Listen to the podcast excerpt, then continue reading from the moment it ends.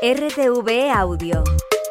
Descarga la nueva app y disfruta de los programas de RNE y nuestros podcasts originales. En ese momento había entendido que las olas eran la respiración del mar y venían y se iban en un sí y no constantes. Decían sí cuando llegaban y lamían la arena y no cuando se alejaban. Sí cuando poseían, no cuando abandonaban.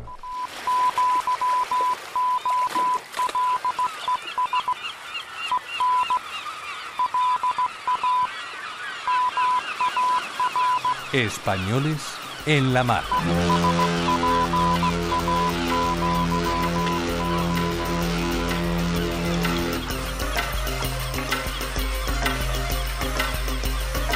Desde tierra firme ponemos proa a todos los mares.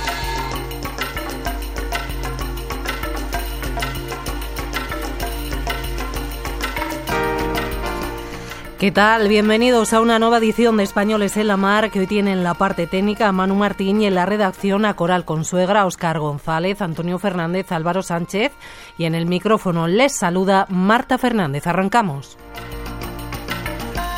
Comienza Badapés 2, un proyecto del Instituto Español de Oceanografía que va a evaluar la capacidad de adaptación del sector pesquero frente al cambio climático. Hablamos de ello con Marta Albo del IEO en el Centro Oceanográfico de Baleares.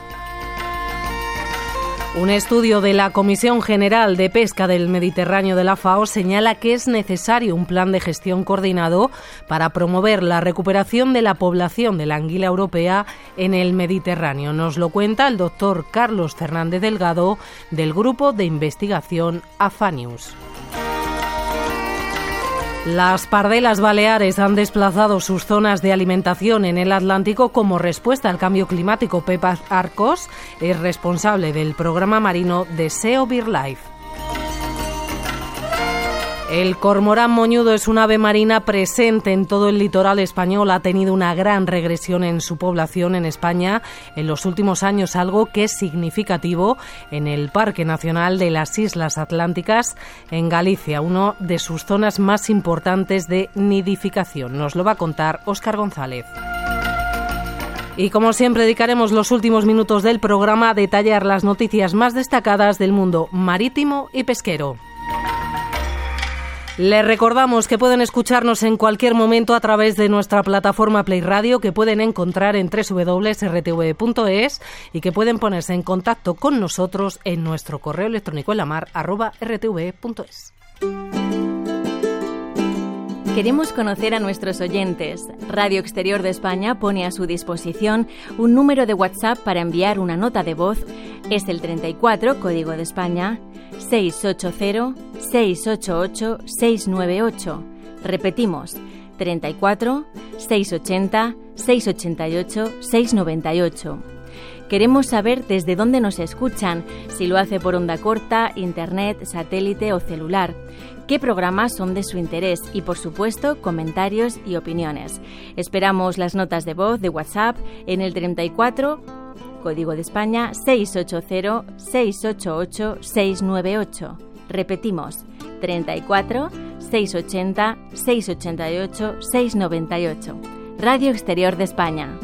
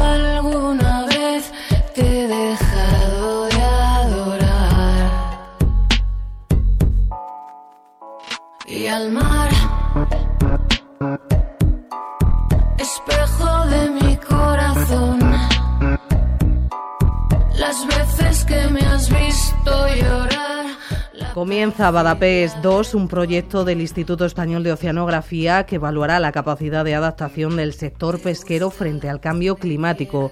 Marta Albo es la investigadora principal del proyecto y pertenece al Centro Oceanográfico de Baleares. ¿Qué tal? Buenas tardes. Hola, buenas tardes. Muchas gracias. ¿En qué consiste, Marta, Badapés 2? Pues bueno, el proyecto Badapés 2 eh, surge de un proyecto anterior que también estaba liderado por el Instituto Español de Oceanografía y financiado por, parcialmente por la Fundación Biodiversidad. Y era un proyecto en el que se evaluó eh, la vulnerabilidad de, de, la, de la pesca al cambio climático, eh, tanto en el Cantábrico como en el Mediterráneo español. Y de ahí eh, lo que se identificó es que el riesgo de vulnerabilidad al cambio climático era más uh, importante, o sea, era más uh, alto la vulnerabilidad en, eh, en, el Mediterráneo, ¿no? Y, y que había diferencias. Uh -huh. y, de, y se identificaron diversas medidas de adaptación a nivel general que se podían Uh, implementar para, para, mejorar la vulnerabilidad. Lo que se identificó es que estas medidas de adaptación tienen que estar muy dirigidas a nivel regional.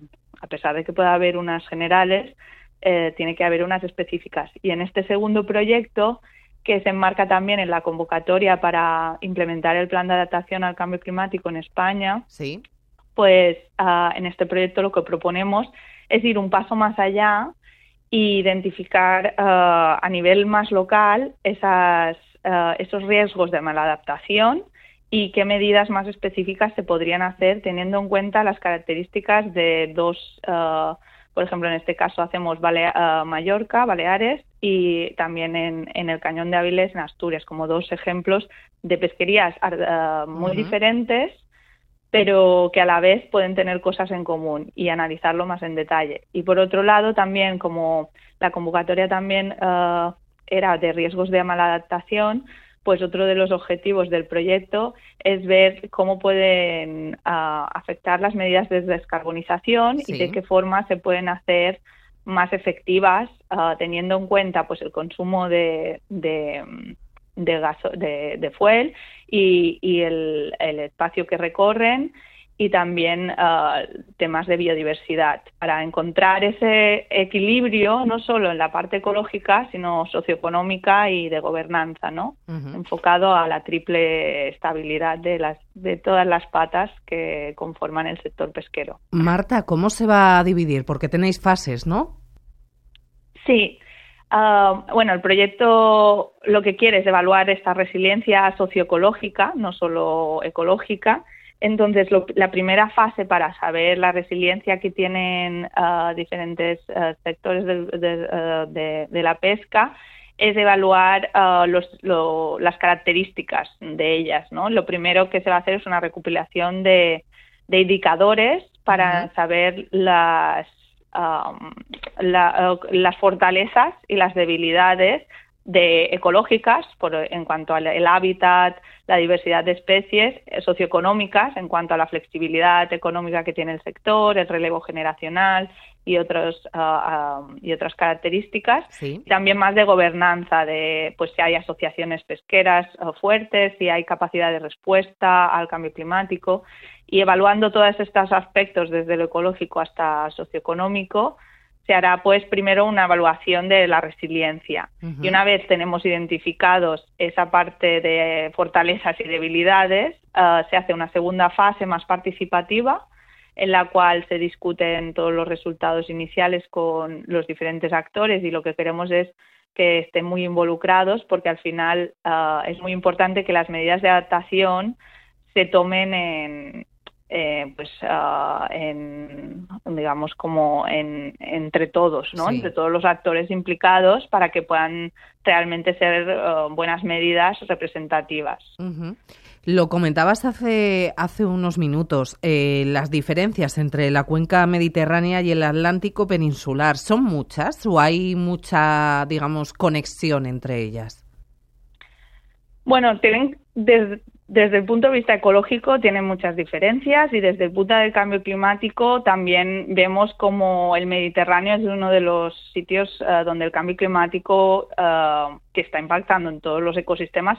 En el Mediterráneo digamos que aún uh, la velocidad del cambio es mucho más rápida que en el Atlántico, ¿no? Por ello puede, puede afectar mucho más a la pesca porque los, los, eventos extremos, también la temperatura está aumentando mucho más rápido y es lo que llamamos un hot spot, o sea, como un punto caliente de cambio climático, porque el cambio climático no, uh, no afectará por igual a todos los sitios, ¿no? Y se ve como en el Mediterráneo, pues eso hace que la vulnerabilidad pueda ser más grande debido a ese cambio. Luego hay otros uh, aspectos socioeconómicos que en el Atlántico, por un lado, sí que vemos que, a, como, que a lo mejor hay más dependencia de la pesca y es un sector que, que, puede ser que el número de trabajadores uh, pues sea más dependiente, pero a la vez también tiene más representatividad y a lo mejor más capacidad de respuesta entre cambios, eso es lo que queremos estudiar, que no en el Mediterráneo, que a lo mejor el sector pues eh, eh, no, no representa una proporción tan grande de la, de la población o el sistema de, de venta pues mm, está, diferente y puede afectarle diferente. Entonces sí que son dos sistemas que en el proyecto anterior se vio que había claras diferencias y dentro de cada sitio de, de, la cuenca atlántica y mediterránea también se vio que a nivel de comunidad autónoma también hay diferencias. Entonces hay que encontrar, perdón, sí. sí, sigue. No, que hay que encontrar ese balance entre medidas a nivel estatal y medidas a nivel más autonómico, ¿no? Porque lo que queremos es evitar, pues, los riesgos de maladaptación, que es tomar medidas que por un principio nos parecen buenas, pero que si no se han estudiado bien cuál es eh, lo que puede pasar con esas medidas, pues pueden llegar a, no ser tan buenas, ¿no? Y es lo que es evitar el riesgo de maladaptación teniendo en cuenta esta diversidad local y, más general. En este caso, Marta, la implicación del sector pesquero, ¿cómo es en, este proyecto?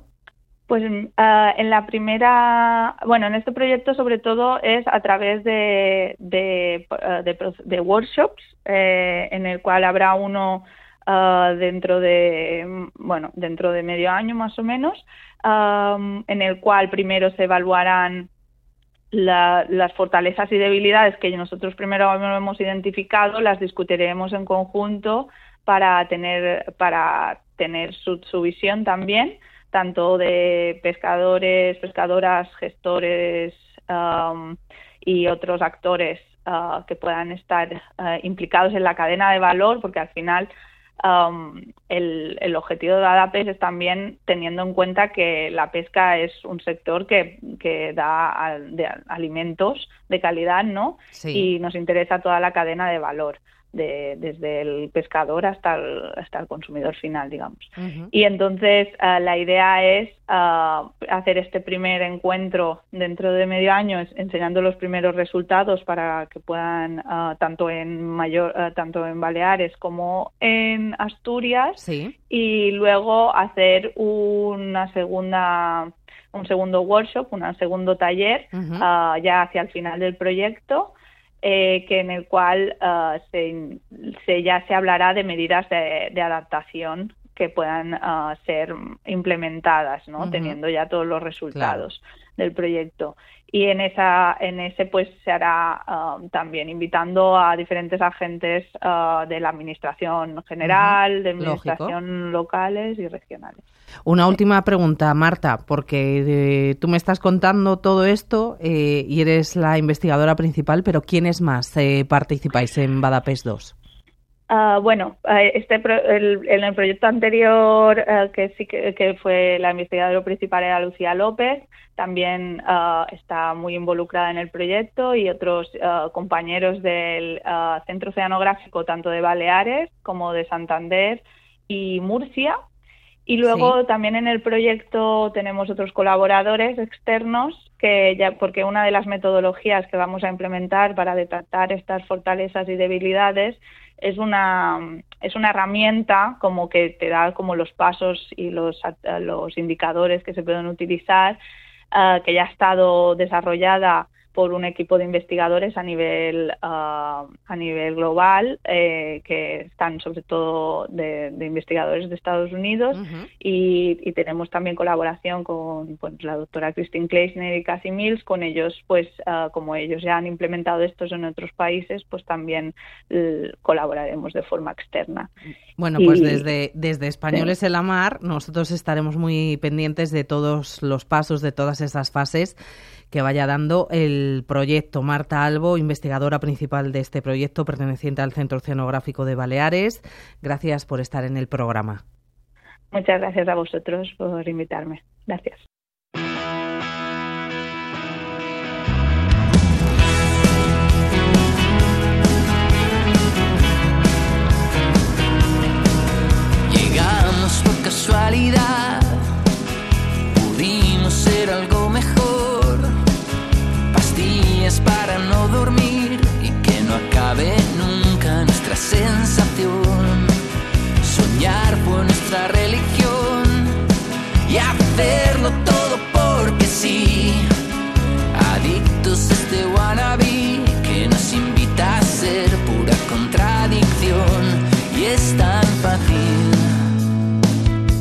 La perspectiva.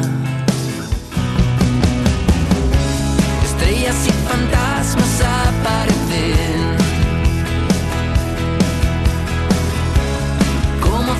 El futuro de la anguila europea está actualmente en riesgo. Sin embargo, un plan de gestión podría contribuir a revertir la situación. Coral Consuegra. Un estudio de la Comisión General de Pesca del Mediterráneo de la FAO señala que es necesario un plan de gestión coordinado para promover la recuperación de la población de la anguila europea en el Mediterráneo. Un tema del que vamos a hablar en más profundidad con el doctor Carlos Fernández Delgado, que es jefe del grupo de investigación AFANIUS. Bienvenido. Hola, ¿qué tal? Muchas gracias. Y cuéntanos, ¿en qué ha consistido esta investigación?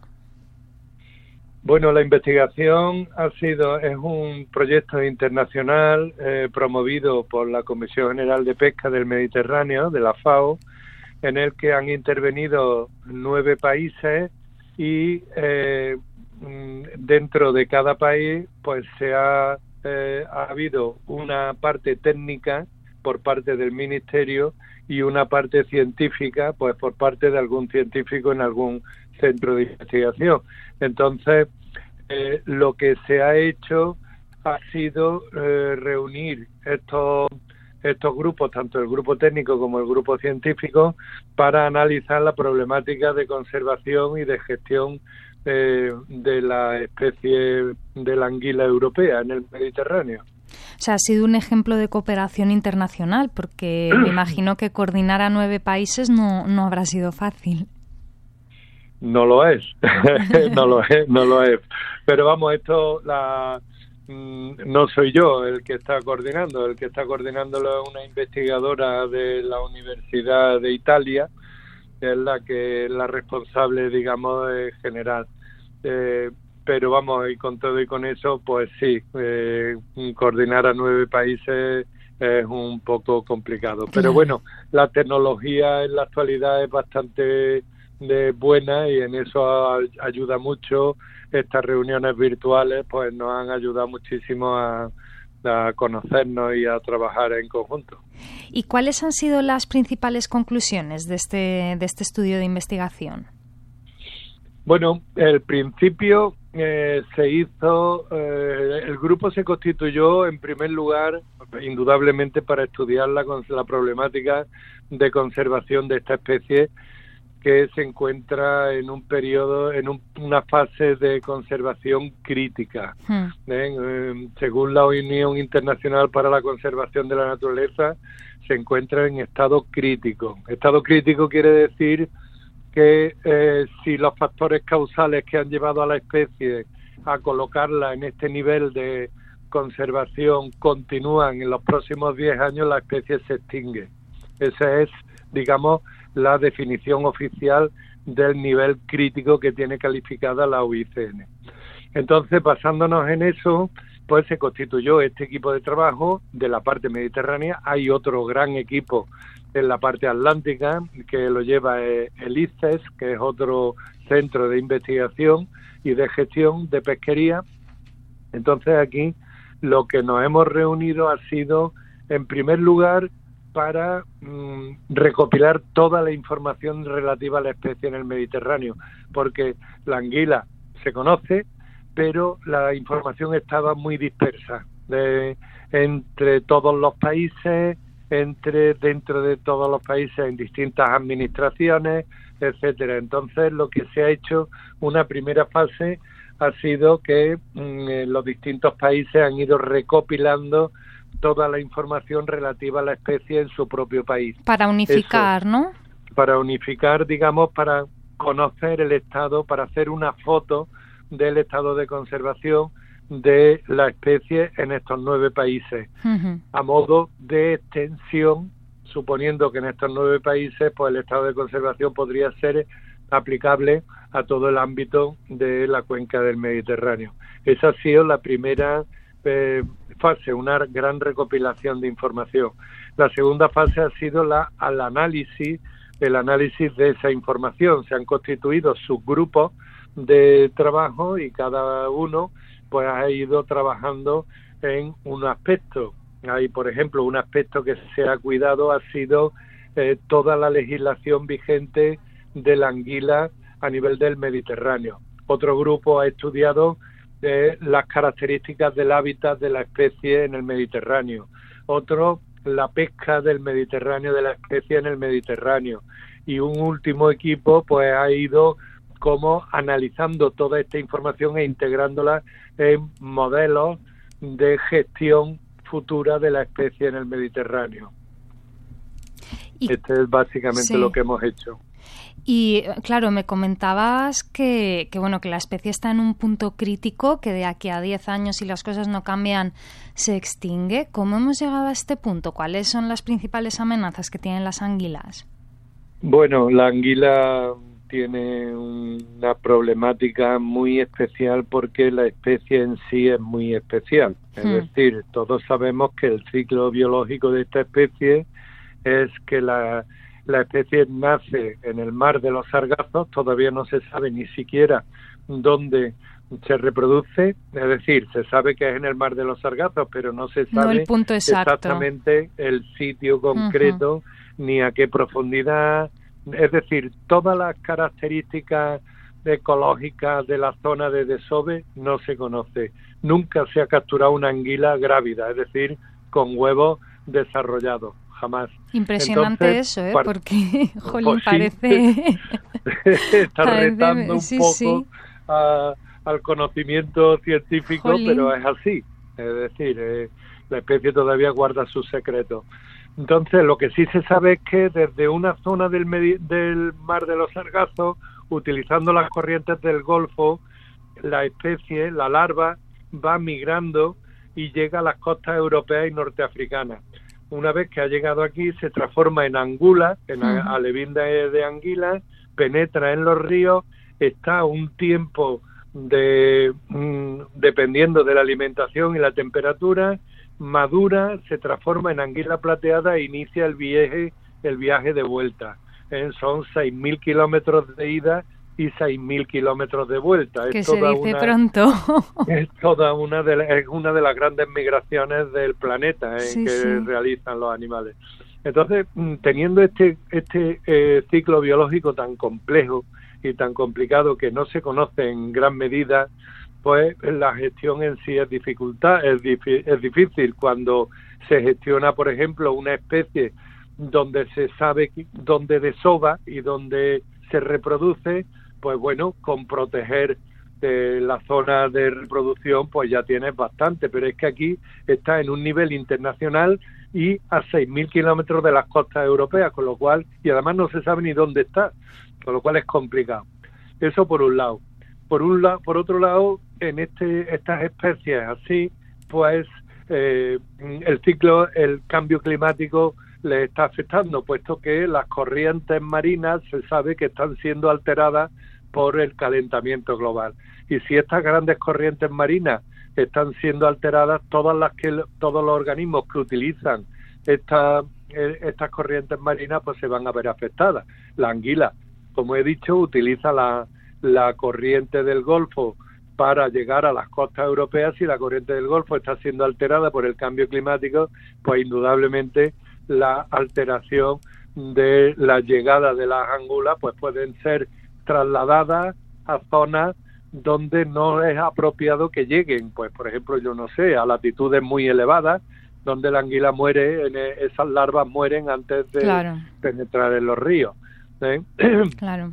Después también eh, la, el hábitat en sí, el hábitat una vez que llegan a las costas europeas y entran en las zonas eh, de, de ríos, estuarios, etcétera, pues estas zonas también se ve que están siendo afectadas por el cambio climático, con lo cual pues se están alterando eh, los periodos de lluvia, los periodos de sequía, eh, son más extremos, etcétera, pues también les afecta.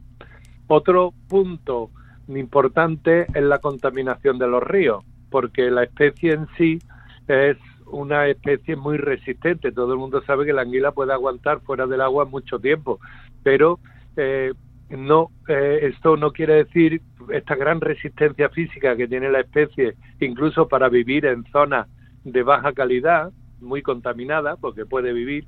Eso no quiere decir que la especie salga indemne, claro. porque esta especie va acumulando estos metales pesados y cuando se pone en movimiento para el viaje de vuelta, pues toda esta contaminación sale en el organismo y la especie pues disminuye su tasa reproductiva, etcétera. Por lo tanto, mm, también la contaminación le afecta. Hay un parásito. Tenemos una conjunción de múltiples amenazas y, poco conocimiento que, claro, hacen que, sea muy complicada la, conservación. Ya para, para ir terminando, eh, ¿cuál sería la siguiente fase de trabajo? Bueno, eh, bueno, lo último que me ha quedado de la anterior vez es eh, la pesca, porque la pesca es una especie que se pesca en todos los niveles, es decir, tanto en la fase de angula, en la fase de anguila amarilla y la fase de anguila plateada, con lo cual, pues, mm, claro, es muy complicado. Eh, y de todas maneras, la, la especie la principal causa de muerte es precisamente la, la, presión de pesca, hmm. ¿eh? independientemente de que los otros factores pues se suman a la pesca para mm, de colocar a la especie en esta situación tan crítica, ¿no? Hmm. Eh, ¿Qué se puede hacer? Pues mm, bueno, eh, si me pregunta desde un punto de vista científico, yo diría que lo primero que habría que hacer sería prohibir la pesca durante una moratoria de dos, tres, cuatro años, que es lo que nosotros hemos propuesto en primer lugar, una moratoria para que con indemnizaciones indudablemente para los hmm. pescadores afectados, los colectivos, y que eh, la especie se intentara recuperar. Es extraño cómo en otras especies donde el stock, digamos, de la especie ha disminuido en un 70, un 80% o en un 90 inmediatamente se ha de, paralizado la pesca de esa especie, por ejemplo, con la anchoa del Cantábrico, con el con el bacalao o con el atún, etcétera. Sin embargo, con la anguila estamos en un nivel de una reducción del 95% y todavía esto no ha ocurrido. Sí que parece que no hay interés. En... No hay, no hay, no sé, no hay, mm. no hay concienciación porque eso es lo que primero nosotros hemos propuesto, la prohibición, una moratoria con compensaciones económicas, que tampoco eso se llevaría muy caro porque tampoco hay tanto colectivo de pescadores, además un colectivo muy artesanal, muy humilde, con lo cual sería fácil en este sentido indemnizarlo. La segunda etapa, una recopilación de información en mayor medida y pues mayor, digamos, eh, eh, control de las rutas migratorias, mayor conocimiento de la especie e indudablemente también eh, ajustar más los periodos de pesca relativos a la, a la especie, ¿no? Eh, pues mm, quitar a lo mejor no que no se pesque la angula, que no se pesque la anguila amarilla, que se pesque solo la plateada y que dentro de la plateada pues se pesque en unos momentos concretos, en fin, eh, realmente y por supuesto indudablemente lo primero que habría que hacer también sería mejorar el hábitat de la especie, que también es uno de los grandes problemas que tiene la especie, la mejora del hábitat, Pues- las barreras, las Mm. barreras que se encuentran en los ríos que impiden el acceso a, a las partes medias y altas de los ríos, los embalses, ¿no? De, Pues lo- el agua de mala calidad que se vierte en los ríos y en las lagunas, todos reconocemos Claro, y lo, todos nos lo- acordamos lo del tenemos que lo tenemos que ir dejando aquí, pero Sí. pero nos vamos a quedar con bueno pues con todas estas eh, iniciativas que serían necesarias para proteger a la anguila y, y nada y agradeciéndoles el, el impulso por la por- de conservación que, que están bueno con el que están trabajando para esta especie. Así que muchísimas gracias por acompañarnos doctor Carlos Fernández Delgado jefe del grupo de investigación Afanius. Ha sido un placer Muchas gracias a vosotros por llamar y por vuestro interés. Porque los chicos no lloran. Porque los chicos no lloran. Porque siento que solo estás para mí en las buenas y en las malas desapareces por magia borras. Porque te escribo por la tarde y no contestas y luego con la cuarta copa me quieres llamar. Analizados los movimientos de las pardelas baleares en sus áreas no reproductoras del Atlántico, lo que muestra una tendencia a desplazarse cada vez más al norte. Álvaro Sánchez. Vamos a hablar a lo largo de los próximos minutos de uno de los efectos del cambio climático en los animales, y es que las pardelas baleares han desplazado sus zonas de alimentación en el Atlántico como respuesta a este efecto ambiental. Pep Arcos, coordinador del programa marino de SEO BirdLife, nos escucha ya por teléfono para contarnos más detalles sobre este efecto. Saludos Pep y gracias por estos minutos en Españoles en la Mar. Hola, buenas. Eh, muchas gracias a vosotros por contar con, conmigo en el programa. En primer lugar, Pep, eh, para que el oyente entre en materia, ¿qué características presenta la pardera balear? ¿Cómo es? ¿Cómo podemos definirla o identificarla?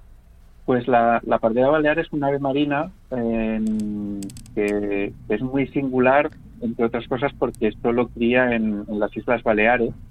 Es el, el único, la única ave marina que es, eh, digamos, exclusiva de- del territorio español Ajá. como, como reproductora.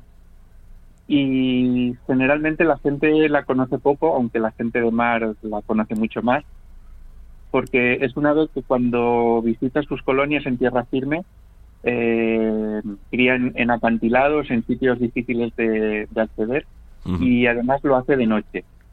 Con lo cual, mm, para la gente de tierra es un ave que pasa muy desapercibida. Fuera de las colonias de cría nunca, nunca toca tierra y, y en cambio, bueno, pues pasa su vida principalmente en el mar, no muy alejada de la costa, normalmente está en zonas de plataforma continental, pero, pero la gente de costa no la suele ver. Y, es del tamaño pues, de una gaviota mm, mediana, Mm, es un ave mm, de tonos básicamente marrones que siempre vuela a ras de agua, eh, suele hacerlo planeando y, y sus parientes, digamos que el pariente conocido que para el público en general sería el- los albatros. Ajá. Es decir, es del mismo grupo que los albatros, un, un grupo que está en general muy amenazado. Y, y bueno, pues sería uno de nuestros albatros particulares. Este estudio lo habéis podido llevar a cabo gracias a una década de almacenamiento de datos en el seguimiento de esta especie, la pardela balear. ¿Esperabais eh, resultados como este?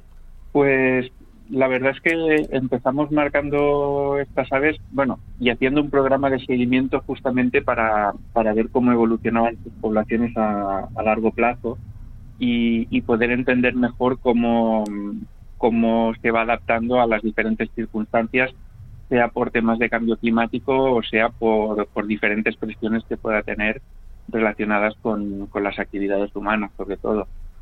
Y mm, no contábamos mm, no contábamos en concreto con este con este efecto aunque ya había indicios de que en base a observaciones desde la costa había indicios de que parecían desplazarse cada vez más hacia el norte el, tema es que había un poco de confusión en si realmente por ejemplo, se observaban más en Gran Bretaña porque, porque realmente llegaban más o porque, o porque había más gente mirando aves y había más atención a, a identificarlas. Y, y, con estos datos pues realmente se ha podido comprobar que había un, un, un desplazamiento bastante, eh, digamos, continuado hacia el norte y además eh, que va ligado a, al aumento de las temperaturas del mar. Sobre eso te quería preguntar, sobre esta tendencia, eh, como indicas, eh, la de desplazarse hacia el norte, ¿puede deberse a una búsqueda o de temperatura más suave o fría o, o húmeda, puede ser?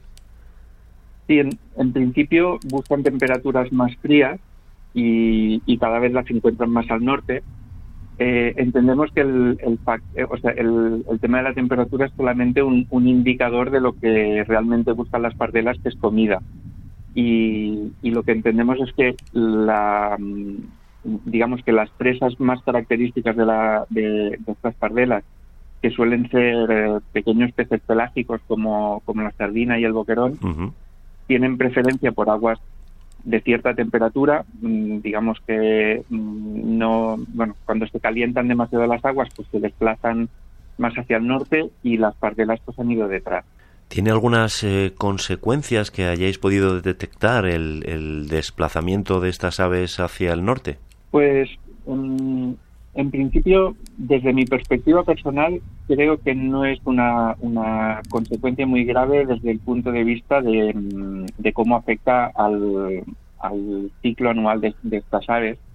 Eh, al final, pues resulta que pueden estar desplazándose en promedio pues, a lo largo de estos 10 años eh, habría, se habría desplazado como unos 250 kilómetros más al norte en promedio.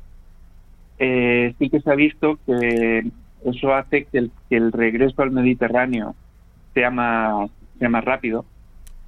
Bueno, so, perdón porque a lo mejor hace falta ponerlo en contexto. Eh, yo estoy hablando de, de que es una especie que cría en Baleares, pero lo que hemos visto, o sea, de lo que trata el estudio es de estudiar sus movimientos cuando, cuando acaba la reproducción. Eh, esta especie cría entre marzo y junio. Al acabar la reproducción, las aves abandonan el Mediterráneo y se desplazan hacia el, hacia el Atlántico europeo. Sobre todo ocupan las costas de, del oeste de la península ibérica y de la zona de la Bretaña francesa y cada vez más la, las aguas del sur de Gran Bretaña.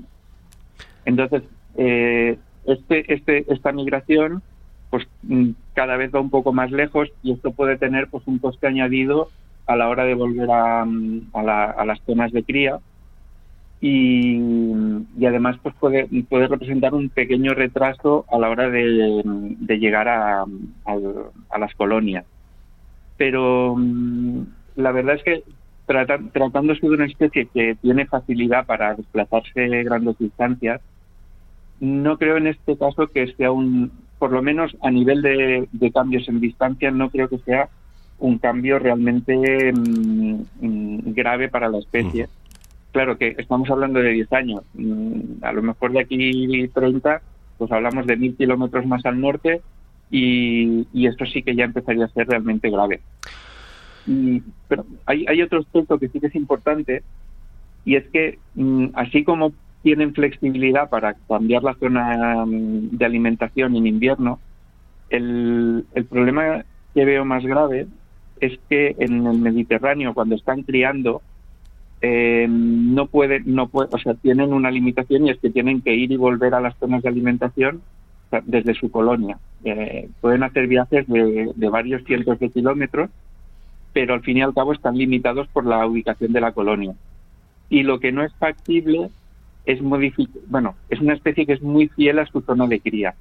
Entonces, no es esperable que de forma natural sean capaces de cambiar de zona de cría y dejen las Baleares para irse a criar a otro sitio. Ajá. Entonces, mmm, cambios parecidos a, lo que, a los que hemos visto en el Atlántico eh, a nivel de Mediterráneo sí que podrían tener un efecto mucho más grave, porque en este caso se trata de desplazarse, por ejemplo, 250 kilómetros más cada vez que vas a comer, y, y tanto de ida como de vuelta.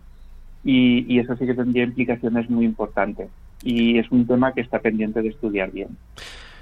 esta Puffinus mauretanicus o pardela balear, aunque vive en distintas áreas, como nos estás explicando, Pep, cría únicamente en el archipiélago balear. Eh, ¿Qué características busca? ¿Por qué simplemente eh, lo hace en esta zona?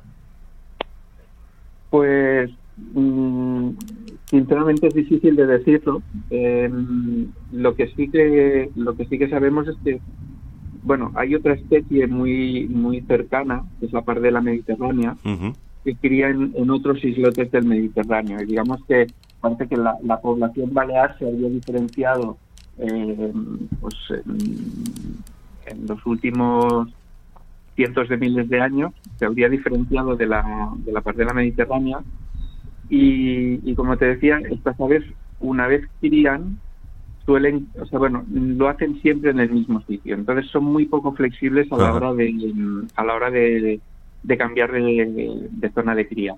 Y eso podría explicar pues que la población se haya quedado, mm, esta población diferenciada se haya quedado ahí.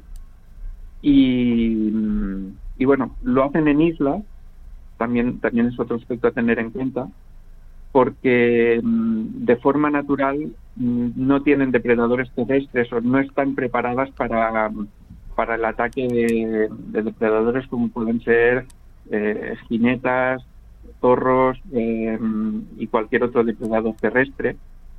Y, y, por lo tanto, de forma natural crían en islas donde no había este tipo de depredadores.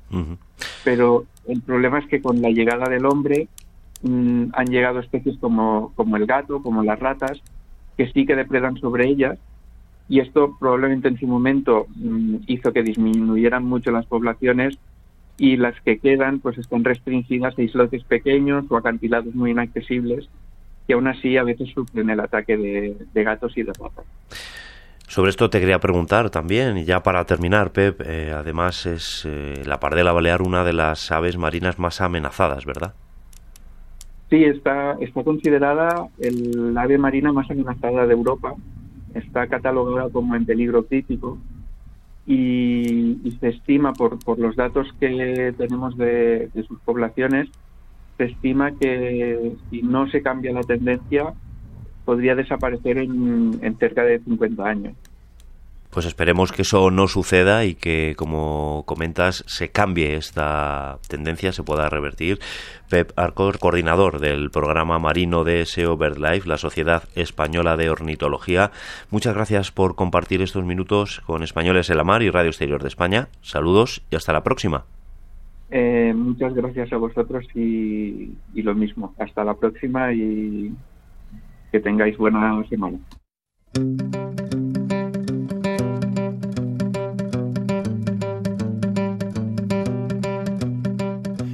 Ayúdame a salir. Yo me encerré aquí, atrapado entre candados de deseos olvidados.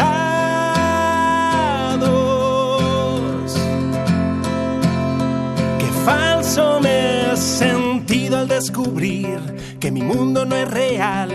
Está hecho de ilusiones vacías de emociones.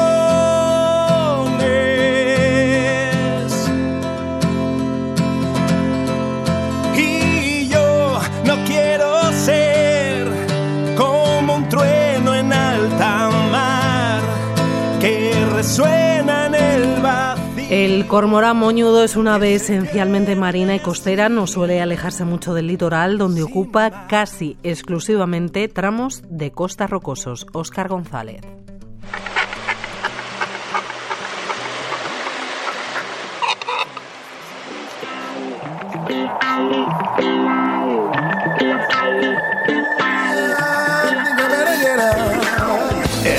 Cormoral moñudo es un ave marina presente en todo el litoral español.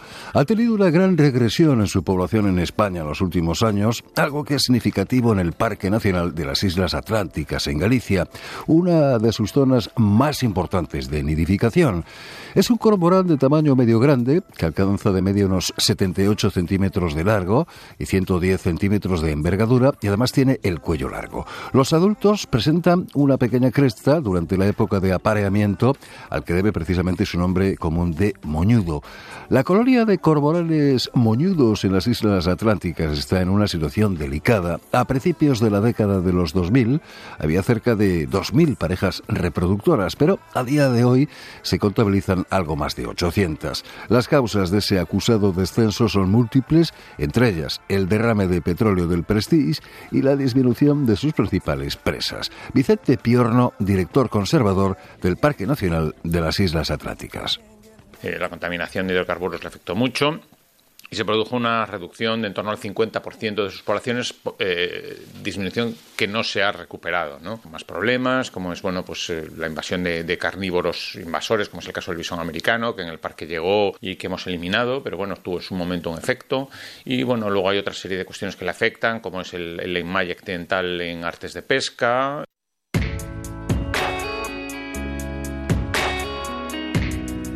Desde luego que no hay un riesgo inmediato de que desaparezcan las poblaciones de cormoranes molludos en las costas de Galicia porque su distribución es muy amplia, pero sí que están en una situación preocupante porque si se produce otro episodio de vertido de hidrocarburos u otra alteración o enfermedad, habría un gran problema.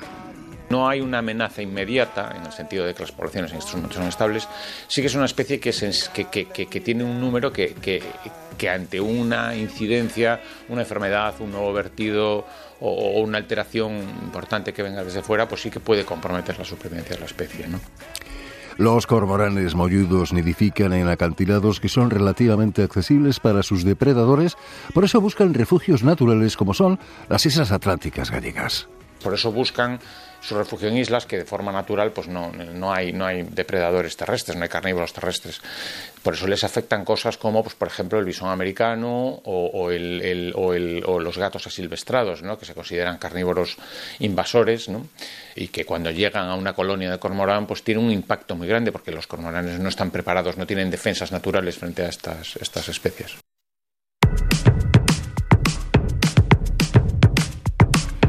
El cormorán moñudo es un magnífico pescador y buceador. Puede llegar a descender más de 30 metros en el mar para capturar sus especies de pescado preferidas.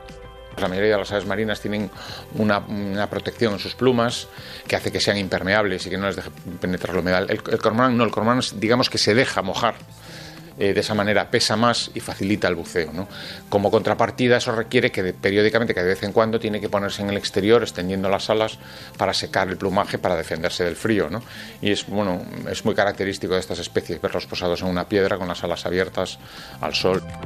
Su comida predilecta es el bolo, como se le conoce a un conjunto de peces que viven en fondos arenosos, entre ellos el lanzón. Son peces de escaso valor comercial que también han tenido una gran regresión. El bolo es un, son, bueno, en realidad son varias especies, eh, es conocido también en castellano como lanzón, eh, una especie que vive fundamentalmente en fondos arenosos, es una especie de escaso interés comercial, que se usa eh, sobre todo como cebo, se pesca mucho como cebo, fue muy abundante pero que ha disminuido mucho. ¿no? Cormorán es un, digamos, un especialista en esta especie. ¿no? al tener menos bolo tiene que buscar otros peces que, les cuesta, que le cuesta más capturar. Hace unos años los técnicos del Parque Nacional colocaron unos dispositivos para monitorizar la dispersión de los cormoranes molludos de las islas atlánticas. Se mueven relativamente poco, aunque sí entre las islas que componen el parque.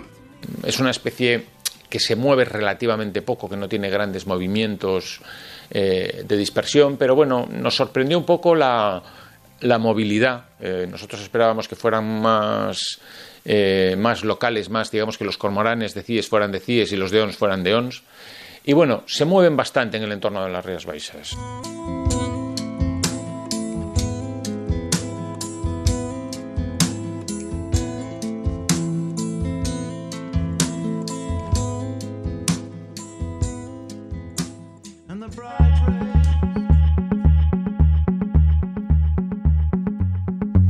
Y momento ya de repasar las últimas noticias del sector pesquero y marítimo de este lunes 19 de febrero. Coral Consuegra, Álvaro Sánchez, ¿qué tal? Buenas tardes. Hola, Marta. Saludos a todos. Técnicos del Ministerio de Pesca inspeccionan a un barco gemelo del Villa de Pitancho hundido frente a las costas de Terranova en Canadá hace dos años con 21 fallecidos. El Villa Nores en relación con supuesta pesca ilegal. El pesquero fue sometido a una inspección el 29 de enero tras volver de su última marea en aguas del Atlántico Norte y se detectaron irregularidades pesqueras, al igual que se investiga si portaba aletas de tiburón cortadas, lo que está prohibido, pues el escualo debe permanecer entero, extremo que han confirmado fuentes conocedoras de la investigación las conclusiones del abogado general de la Unión Europea sobre los recursos interpuestos por el Consejo y la Comisión Europea contra la sentencia que anula los acuerdos pesqueros entre la Unión Europea y Marruecos se dará a conocer el próximo 21 de marzo. El acuerdo expiró el pasado 17 de julio, fecha en la que la flota afectada suspendió su actividad y cuya posible renovación depende del fallo del Tribunal de Justicia de la Unión Europea. La Unión Europea ha aprobado la operación Aspides, la misión naval en el Mar Rojo para escoltar y proteger a los buques mercantes de los ataques de los rebeldes hutíes de Yemen. La misión estará conformada por cuatro fragatas de Francia, Alemania, Grecia e Italia, que colaborará también con una patrulla aérea en la zona, según explicaron diversas fuentes diplomáticas y el corredor marítimo de Fisterra es uno de los más importantes del mundo. Desde noviembre de 2002 han navegado frente a la costa de Galicia 700.000 buques mercantes. Un tercio cargaba 4.000 millones de toneladas de mercancías peligrosas. Redacción en Galicia. Cada cierto tiempo se produce algún incidente frente a la costa gallega, la gran mayoría sin consecuencias, pero nadie olvida la catástrofe del Prestige, antes el Marojeo o antes el Urquiola. Y es que cerca de 40.000 barcos pasan al año por el dispositivo de separación de tráfico de Fisterra. Precisamente el naufragio del petrolero provocó que lo que era como una carretera convencional de dos direcciones se transformara en una autopista con dos carriles de bajada y dos de subida y con los barcos que transportan mercancías peligrosas más alejados de la costa. Pero cada nuevo incidente, el último, el de los pellets, abre el debate sobre el corredor de Fisterra, la seguridad marítima o la lucha contra la contaminación. Javier Lama Carballo, del área de navegación de la Universidad de Coruña, defiende el sistema. Los dispositivos de separación de tráfico y los servicios de tráfico marítimo que tienen asociados funcionan perfectísimamente. El problema radica casi siempre en la respuesta a un posible incidente con competencias repartidas entre distintas administraciones. Coral Álvaro, gracias. Hasta mañana. Hasta mañana. Hasta mañana.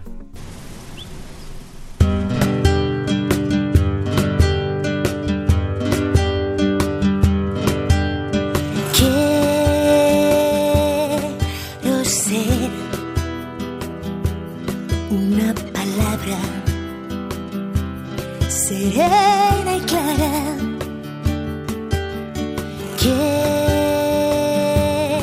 Quiero ser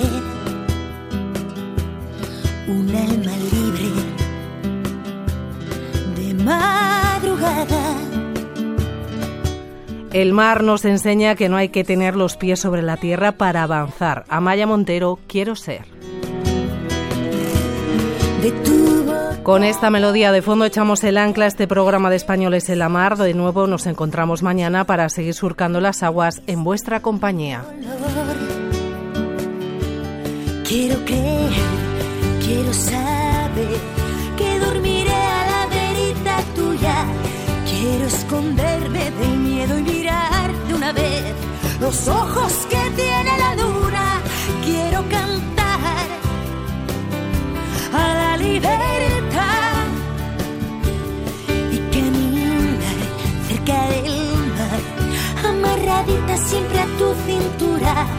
Esta locura de amarte no puede acabar, por mucho que te entre las dudas de si eres tú el que me hace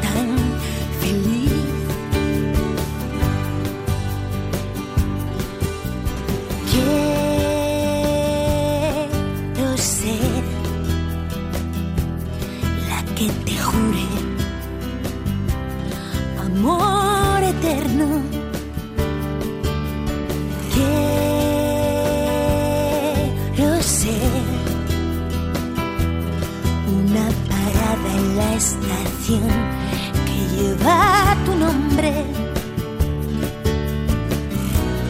Quiero ser el verbo puedo.